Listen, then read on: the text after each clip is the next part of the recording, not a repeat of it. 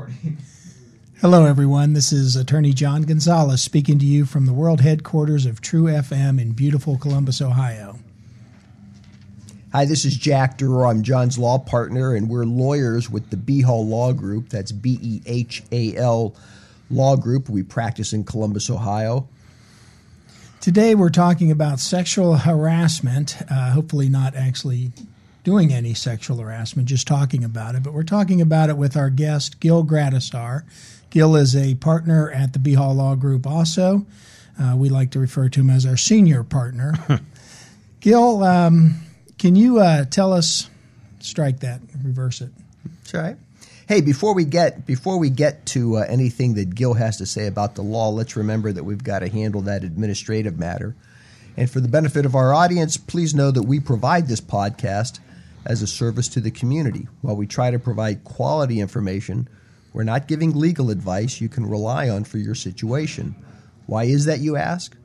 Because legal advice has to be tailored to the circumstances of each case. Nothing we say in a podcast can substitute for the advice you should seek from an attorney in a private setting if you have a legal problem. All right, so with that behind us, Gil, why don't you just tell us briefly what your area of focus is in your law practice?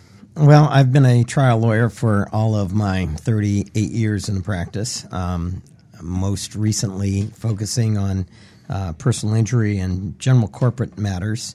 Um, uh, in the last few years, as sexual harassment and workplace harassment has come to the fore, that's been a, a more dominant part of my practice. Can you tell us uh, generally why sexual harassment is such a problem in the workplace? Well, it's a problem because it's a problem in society. Um, the statistics say that uh, as high as 90% of women uh, complain that they've been made sexually uncomfortable, either harassed or pressured um, in the workplace.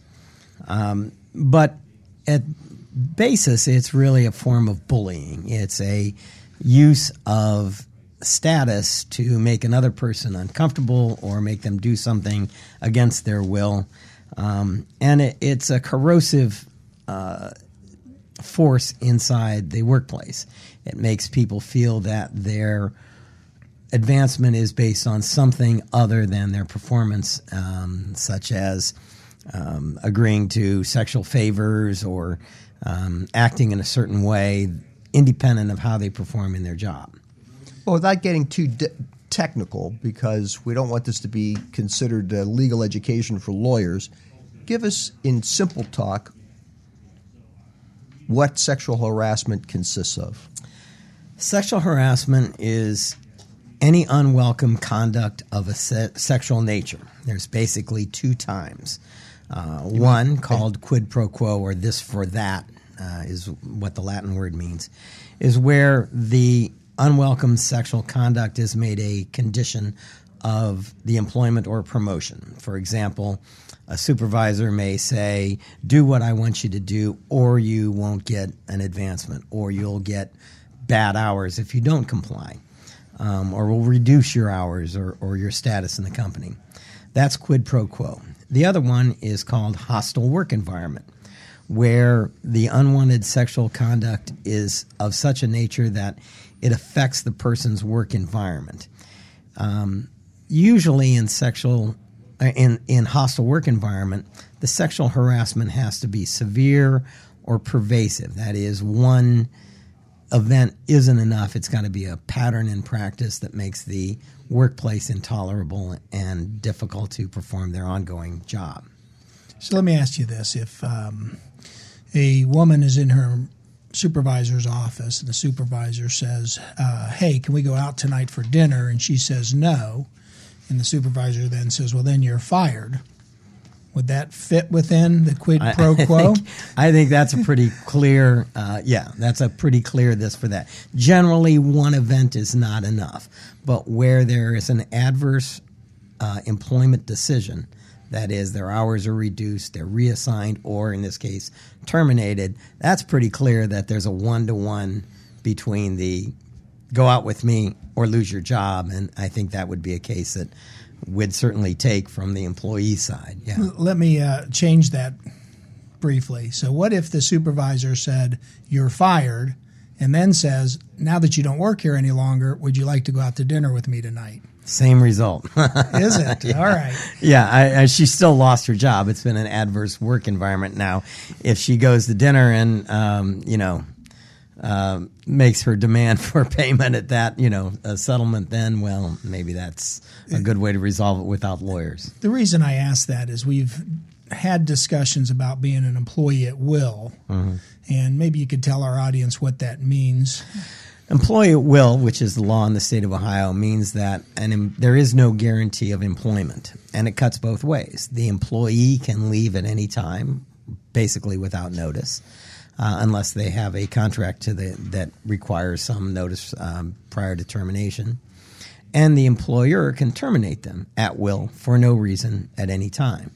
It's only when that termination is tied to a sexual favor that it becomes uh, a violation of Ohio's and the federal law regarding sexual harassment in the workplace. I got a question about uh, something you mentioned a, minute or two back a hostile work environment. Give us a couple elements or a couple examples of what a hostile work environment might be. Well, uh, there are, um, I think, 11 descriptors in the case law that are factors in consideration of what a hostile work environment is. Primarily, it uh, is those range of factors which are unique to the situation where the um, harassment happens. So, example, for example, if the harassment is physical versus verbal, uh, there's no law against being crude or being uh, ungentlemanly, but there is, but uh, again, it is against the law just to grab somebody and force them into a, a storeroom and, and grope them. Um, certainly, one is on one end of the perspective, and while it may not be socially acceptable, the other one, the groping, is on the other end of the uh, spectrum, and even one event is enough to cause a hostile work environment. Um, whether it's an isolated incident. Uh, so, for example, calling someone a um, dumb broad, for example. Um, one joking comment is not enough. But if all women are in the workplace are referred to like that on every occasion, it becomes a pattern that's just unsustainable and, and makes it a hostile work environment. So, for the most part, what you're saying is you got to look at the big picture and exactly. see and see how this individual is being treated overall. The standard here is totality of the circumstances, the same as it is in most uh, workplace um, considerations. Does there have to be a difference in the status of the um, the two actors? Uh, does one have to be a supervisor of the other, or can they be Sure. co-employees? the law recognizes that the employer has to have an opportunity to fix the problem. So, for example, two co employees, remember that uh, about one in eight people meet their spouse at work. So, dating at work is a very common phenomenon. I'm one Uh, of those. there you go. Um, and you, you married over your head at that. So you worked in a good place. I uh, harassed her for almost a year before she went out with me. it's one way to keep her from suing you. um, the where it's co-employees, um, the employer, if, if a problem develops, so for example, if two co-employees are dating, the for one for whatever re, uh, reason the relationship goes south and the dating relationship ends, and let's say the guy continues to pester her. Well, it's really not a problem unless it makes her uncomfortable in the workplace. And it's really not the employer's problem until that point at which the employer knows about it. So, if, as in most large employers, there is a protocol for reporting it, you have to go through the steps. You can't get harassed, quit your job, and then sue the employer if the employer never knew that there was a problem. So, if it's a co-employee that you have to go through the steps and let the employer know that you're in an uncomfortable situation and ask for a remedy and the employer must investigate and if a remedy can be um, fashioned that doesn't violate the terms of the workplace they have to do that Um, if they don't and they let it go on, then the employer is uh, is responsible. That's a different situation from when it is a supervisor, and a supervisor is defined not just directly in the line of uh, the chain of of hierarchy in the company, but anyone that can affect the terms or conditions of employment. So even if they're not your direct supervisor, but they assign your job or your hours, that's considered a supervisor. If a supervisor is the predator in this case, um, then it's considered that the company is on notice and it's almost strict liability. That is, the employer knows or must know that something untoward is happening in the workplace and they have to do something about it.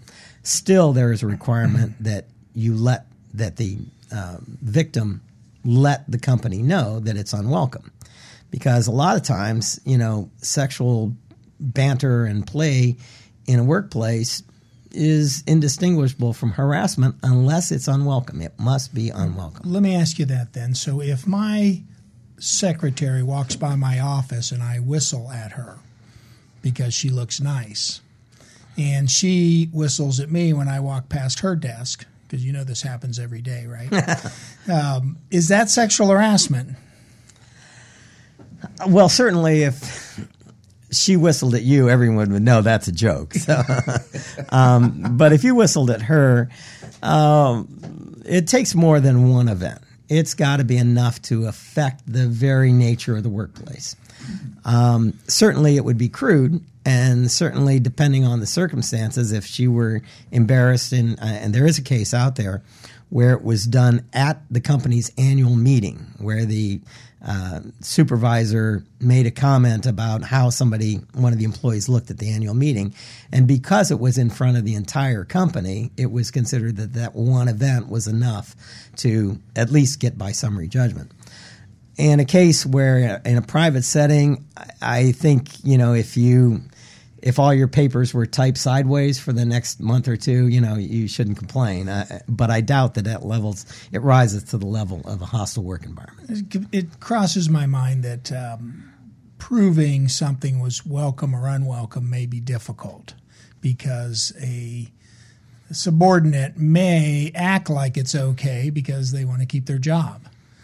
And, and that's part of the problem, and that's where the rub often uh, comes in these cases because the defense to these cases is to prove that the victim was complicit. Either they welcomed it or they didn't give voice to their displeasure. They didn't adequately say, stop it. Um, and for the reason you just said, that is, they want to keep their job. So, depending, and that, that's why the status of the harasser versus the, the victim is important. Where it's a co employee, you know, you tell them to, hey, cut it out, or, you know, your lunch is going to be under the forklift, you know. Um, but when it's your supervisor, you're a little more loath to uh, confront them about it. Can um, the employee sexually harass a supervisor?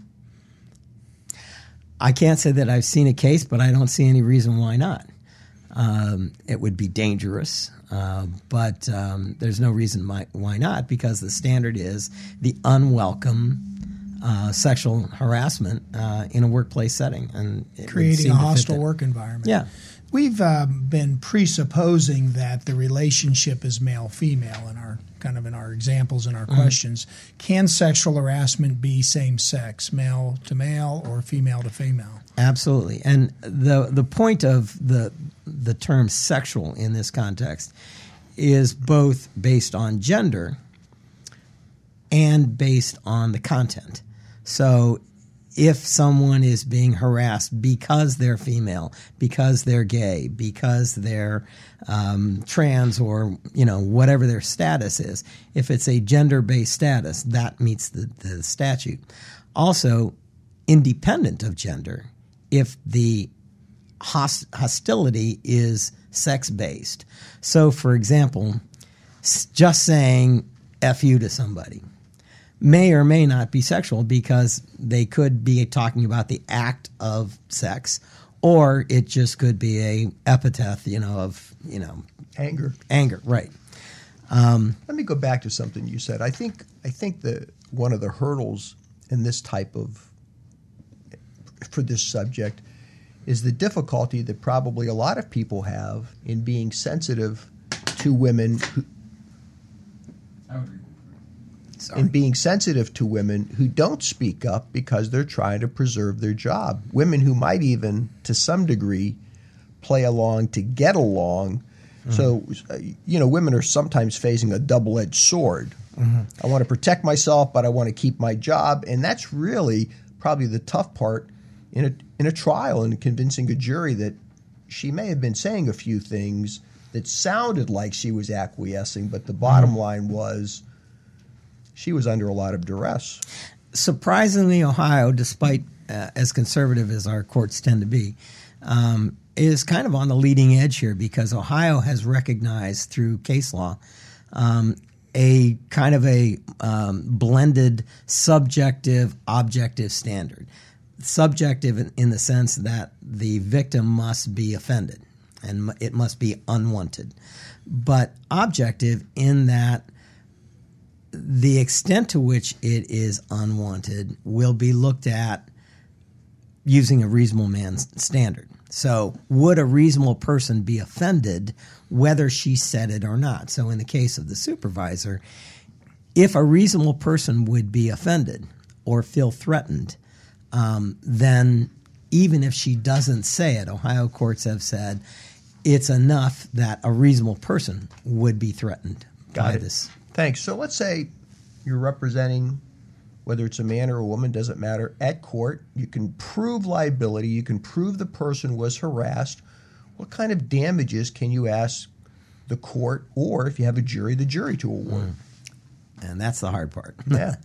Um, by statute, you can get back pay, which is that amount of money, and that's in a discharge case. You can get the amount of money you would have made up to the point of the the verdict. Uh, you can get front pay, that amount of money that you would get while you find other employment of an equal or, or roughly equal um, uh, remuneration. You know, make as much money as you did, and um, you can get punitive damages. Now, in Ohio, you bifurcate, so you first have to get compensatory damages before you can even consider punitive Let's stop right here. Yeah, let's You let's get- talk you about that bifurcation for a minute. Let's stop for a second. Let's get rid of this bifurcation Uh, Let's talk about it. Oh, I like it's- it. You were getting close to 20 minutes already. Yeah, see, we're we're, we're getting Okay. into. Now we're getting into Let's just do this. Hold on for a second. Okay. Uh, first of all, I want to address. I'm wondering, although I thought it was funny when you say I, I harassed my wife for for a year. Yeah. Probably better to cut that out. I think we cut that out. I mean, I we're all I jo- don't know. I, you know, it's the statutes run. He's married. Well, I think it's funny. I- You know what? And that was remember that none of this existed before 1976. Well, here's my point. We're going to sound like the guys that are trying to be sensitive, but down deep we're laughing about it. That, Yeah. It sounds bad. It just fine. it doesn't Oh, well, have. there, there you go. There. Um, although I, I do appreciate you uh, the inclusiveness you said on gay and trans issues. That is great. Like a lot of times they're just not thought of, so that was really cool. that yeah, yeah. No, that that's- was good. Yeah. Yeah, Gonzo. Yeah, you can cut that out. I figured we would. You have you have failed political correctness 101. Just I, who's who wants to tell Amy that he said this? I can send a recording of just that if you want. All right, let's. I- I'm going to ask the question again about damages. Keep it short and simple. Just say front pay, back pay, and punitive damages. And punitive damages are damn hard to get. Just mm-hmm. something like that. Because I want to keep us. Well, we're at 17 when I cut us off. So but you, you're going back to damages. It'll be a few minutes before. So yeah. So just so all right. So let's go back. So Gil, let's assume you're in trial, re- whether you're representing a man or a woman, it doesn't matter. You you have proven, or at least you think you've proven, that the client has been harassed. What can you ask the court to award in terms of damages? Uh, you're entitled to front pay, back pay, compensatory damages, that is, pain and suffering and those kind of um, damages to reputation, as well as punitive damages. Okay, so you can get the wages that you lost. You can get some expectation of future damages, and punitive damages, which we all know are pretty darn hard to win in the state of Ohio. Yeah, but in sexual harassment cases, that tends to be um, uh, where the value is. Um, Okay. It's often the way that you stop that behavior is by sending that signal that it's just too expensive to continue to do that. All right, it's the jury's way of saying this was egregious conduct. We're going to smack you for behaving that way. Okay. And it's also worth noting that uh, attorney's fees are available to the prevailing plaintiff, um, which, when they don't have the money to fund litigation, which can be pretty expensive, that's one way to get it paid for. All right, so I'm an employer. What are my responsibilities in terms of the workplace and preventing harassment? Well, the what we preach and uh, probably the most effective thing an employer can do is prevention. Uh, a good, well thought out employee manual uh, with a procedure that you make everybody read and sign that they've received it. Um, that knocks out a lot of cases because the employees just don't follow the rules.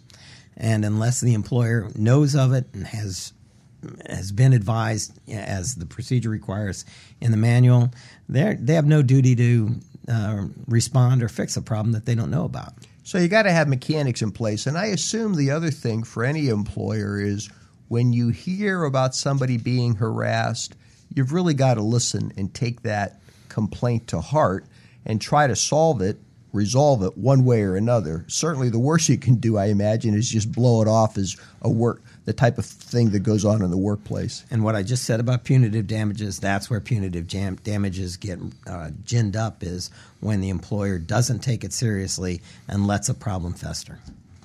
Give advice to the employee who likes another employee and is attracted to that person and would like to see if there's some reciprocal feelings. What do they do? There's nothing wrong with flirting. There's nothing wrong with the normal human interaction. It's when it becomes uh, a condition of employment and it makes the em- employment setting uh, uncomfortable or hostile.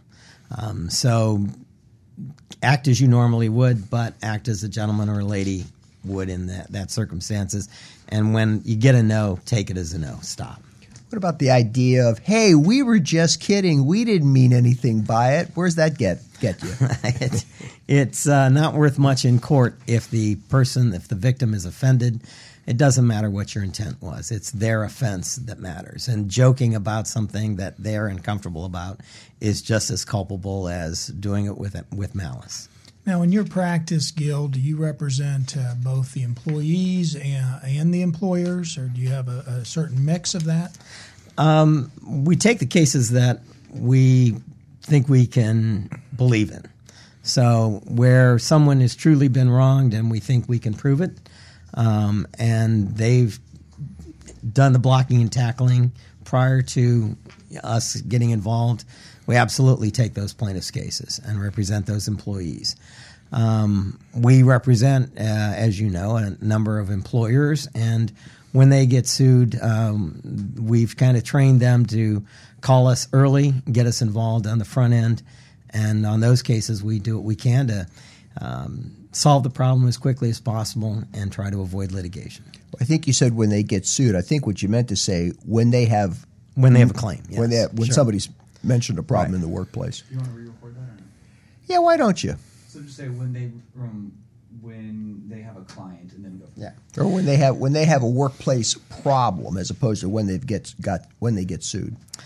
Um, we also represent a number of employers, and when they have a problem or a complaint, we uh, try to get involved as quickly as possible and help them address the problem and do an investigation and respond to avoid litigation where possible. All right. Now you've told us what employers should do to preclude problems, and we're just about ready to wrap up. So I'm going to ask you to be brief, but give me two or three things an employee should be thinking about if she feels she's being harassed and she can't stop it herself. The first thing to do is make sure you understand what's required in the employee handbook. Do whatever is required. If it's report to a supervisor, or file a complaint, make sure that you follow the company protocols. It's also helpful to maintain records. So if you're getting texts or emails or um, uh, Instagram uh, messages or photos, capture those and record them because somebody's going to want to see them. But it's really helpful to contact a lawyer as soon as possible because you have some time limits. Uh, for example, if you go through the EEOC, you only have 180 days from the harassment to state a claim. And if you're going to get into federal court, you've got to go through the EEOC uh, to And tell us what the E the Equal Employment Opportunity Commission. All right, real quickly. Um, you're in a small company, no employment manual, no procedure to follow. What do you do? Make sure that you stand up for yourself, speak loudly and clearly, do it in writing if you can, and if it persists, contact a lawyer before you quit your job. Okay. Gil, I want to thank you for spending your time with us today and for helping educate our audience. Remember, if anyone in the audience wants to ask a question, you can go to our website. That's B like boy, B E H A L, Law Group. Hit the email system, send us a question. We'll get back to you as soon as possible. Thank you.